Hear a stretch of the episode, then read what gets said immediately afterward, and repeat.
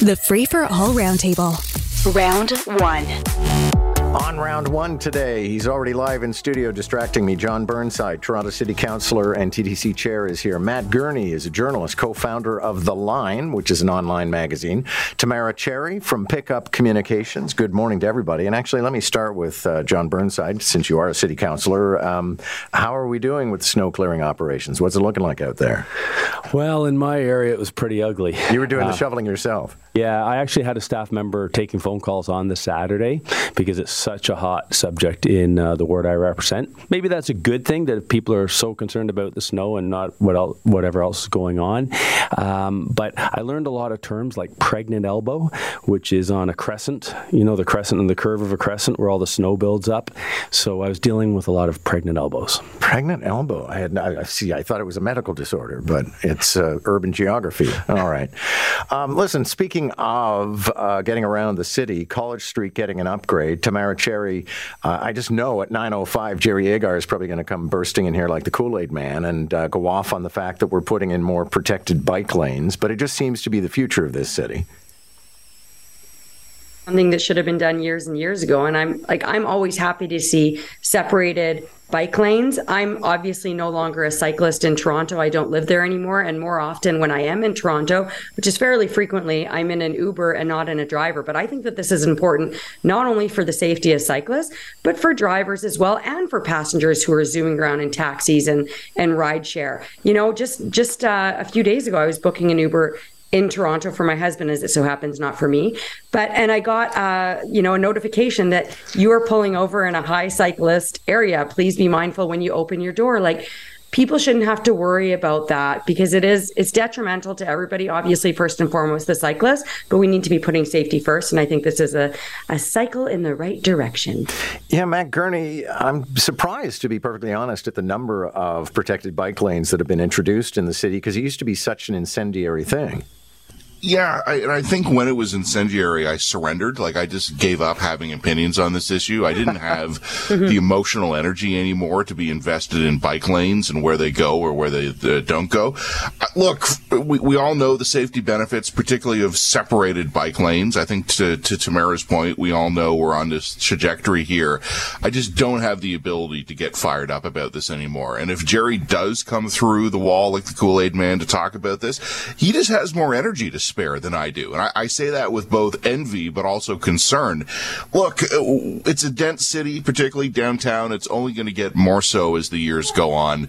I've moved on on this issue. I, I just, I can't get fired up about this. And I'm consistently amazed by the culture warriors who still can. Okay. Well, Jon Burnside, I have no idea what your position on uh, protected bike lanes is, but I do find that over the last four or six years, John Tory was, as I've called it, Bloombergizing the city and with not a lot of objection.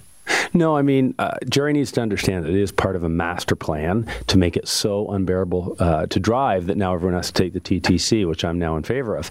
um, but seriously, I'm I, you know, I'm not, a, I don't cycle that much, but it makes sense to put bike lanes where there's transit. So on Yonge Street, where you have a subway under, under, uh, underneath it, underground, or on College, where you have a streetcar, it makes sense to, to sort of put all that together. What I'd like to see is the province, because ultimately it comes from them, and the city deal with these uh, e-scooters because I find them you don't hear them coming. They go really fast and they're in and out of traffic, and you know more people are going to get killed. Okay, so you want them what? Uh, uh, regulated. Okay, yeah, they, like whether they need plates or whatever the case is. I was actually walking my dogs on a path, and there were five guys came up on these scooters and they had the helmets, and I said, "Well, how fast do these things go? Like 30, 40? He goes, "Oh well, no, the one my friend's goes 120."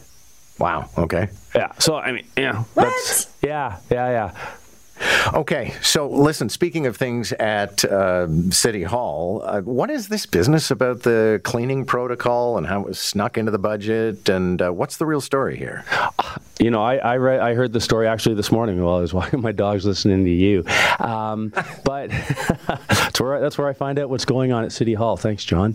Um, look, I mean, it's a lot of politicians are seem to me to be, some of them anyway, uh, dogs barking at, at cars. It's like everything is an outrage Like, like you have a $16 billion budget. I really don't think that's the councillor's concern, is when you get into the minutia of uh, cleaning services. That said, we need to, in government, we need to be responsible and right size. We have staff coming in two days a week. City Hall is almost uh, deserted. You don't need the same amount of cleaning. And I challenge the councillors who are talking about uh, public health and risk to safety to actually tell me what the what the um, suggestions are in terms of cleaning services. Well, and Tamara, the guts of this is that apparently, unbeknownst to people who didn't read the entire budget, which would be everybody, uh, there was five hundred thousand dollars in savings because they were scaling back on cleaning at City Hall. I've I've been there recently. Didn't notice it was a filthy dump, so I'm pretty okay. Yeah, and and when it comes to what the gut the guts of the argument is on the side of um, people like Josh Matlow and and Paula Fletcher, I couldn't really get to it because reading the story. I mean, I, I watched Natalie Johnson's story on CTV. Um, I read the story on the CTV website, and for on one hand, you hear them complaining that uh, City Hall is basically going to be turning into a dump and our health and safety are all at risk. But on the other hand, you hear them saying, we're not taking care of the people who are most vulnerable among us because we're cutting back their hours. And how can we have people afford to live in this city of Toronto if we're only allowing them to work 30 hours a week? But ignoring the fact that City Hall that these civic centers are going to be closed extra time. Like it just it doesn't make sense. I agree with John that I think that there's some counselors that just like to bark at every passing car, and this is one that really we don't need to be wasting our time on. Okay, well let's jump to a few other things then. And Matt Gurney, uh, provincial Liberals regrouping in Hamilton this weekend. They're the number three party. They've lost two election cycles, so I won't say I don't care, but I can't be all that preoccupied. This is a real sort of inside politics story.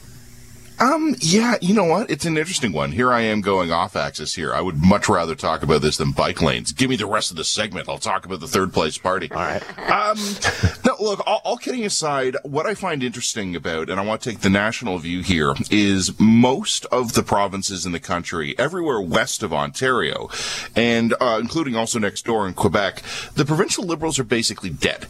And what has happened is that under any other name, because sometimes the party names are different, you've got a, a right wing party and you've got a left wing party. And the party in the center has died.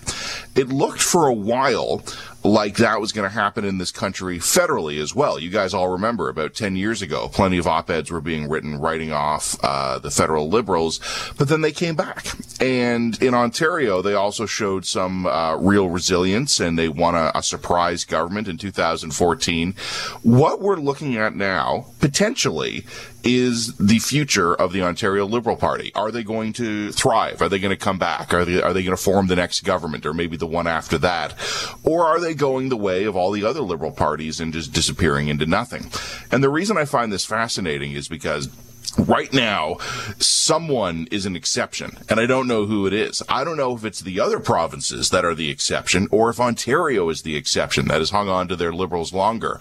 But what I will say is this if our provincial liberals are in trouble, if they are kind of on the, the glide path into oblivion here, how are the federal liberals going to recruit staff, volunteers, fundraisers? Most of the federal liberal strength is in Ontario, and I don't think they can hold that without a provincial version. No, okay. Uh, Jon Burnside, I know most city councilors have a certain affiliation with one of the national or provincial parties. I don't know if you do. Um, well, I've actually worked for both. I worked uh, in 1995 for Mike Harris, and uh, in uh, and yeah, just 95, and then uh, I actually became very close to Kathleen Wynne. We're, we're, we're very good friends, and I've worked hard for her as well. So I've been at either extreme on the uh, on the spectrum. But right now, I just like to criticize.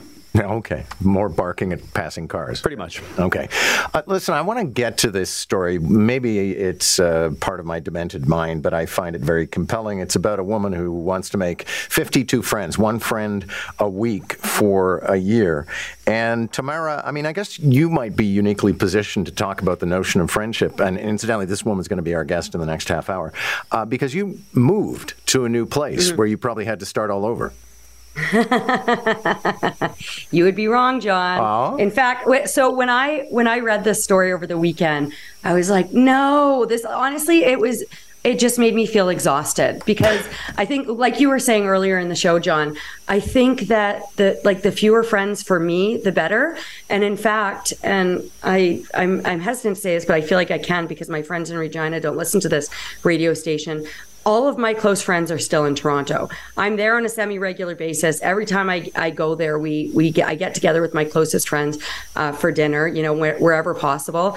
Um, but I just I don't have time for anything other than family and a very close group of friends. To the point that I really don't even see my friends who I grew up with and who I used to come and visit in Regina when I was living in Toronto. I just like I don't have time. Like the idea of 52 friends, I want to say to this 25 year old, stop, because you are not going to have time for all these people in 10 or 15 years from now. No. Okay, Matt Gurney, you and I, being media people, have a lot of people who we might say are friends, but they're not really friends at all. Yeah, or they're friends at a very low level. They're the someone that I can call in a favor from, or they could feel comfortable calling in one from me, someone we stay in touch with online. But I think often, like media people, John, as you say, some of us who write and talk the most are actually quite introverted in our private lives. And mm-hmm. I have found that over the course of the pandemic in particular, that I could almost echo entirely what Tamara just said. And I've had the feeling of late that I would much rather be focusing on a, a smaller number number of people who matter more rather than cluttering up my life with more social obligations, which is how I would view meeting 52 people in a year. God bless this young woman, especially if she was lonely. That's a terrible thing. We've all been lonely and I wouldn't wish that on anyone. But boy, do I ever have no appetite to do what she's doing. Jon Burnside in politics, it's another field where people, even in the House of Commons, they say, my friend opposite, and they're not a friend at all. Well, you know, I, I lost the last election and, uh, all of a sudden my friends disappeared the next day, and I, and you know it's coming, right? And that's sort of the industry uh, you're in. But I'm actually on a different quest, which is actually to shed friends. Uh, my thing isn't so much time; it's tolerance. And as you get older, I guess that's a sign of age. You just you don't have the same level of tolerance. And uh, although that said, my girlfriend and I are always looking for people to travel with us. It's really hard because everyone has different things they like to do. We're lazy. We like to go to a museum for half an hour, then go to the beach. Uh, hard to find people that want to do that. Well, I'm in. Well, let's talk about it. Uh, listen, thank you very much. Jon Burnside, Matt Gurney, and Tamara Cherry, as mentioned, uh, the woman who is on this mission to make 52 friends will join us at 820. Catch the roundtable, round one at 745, round two at 845. Weekday mornings on Moore in the Morning. News Talk 1010, Toronto.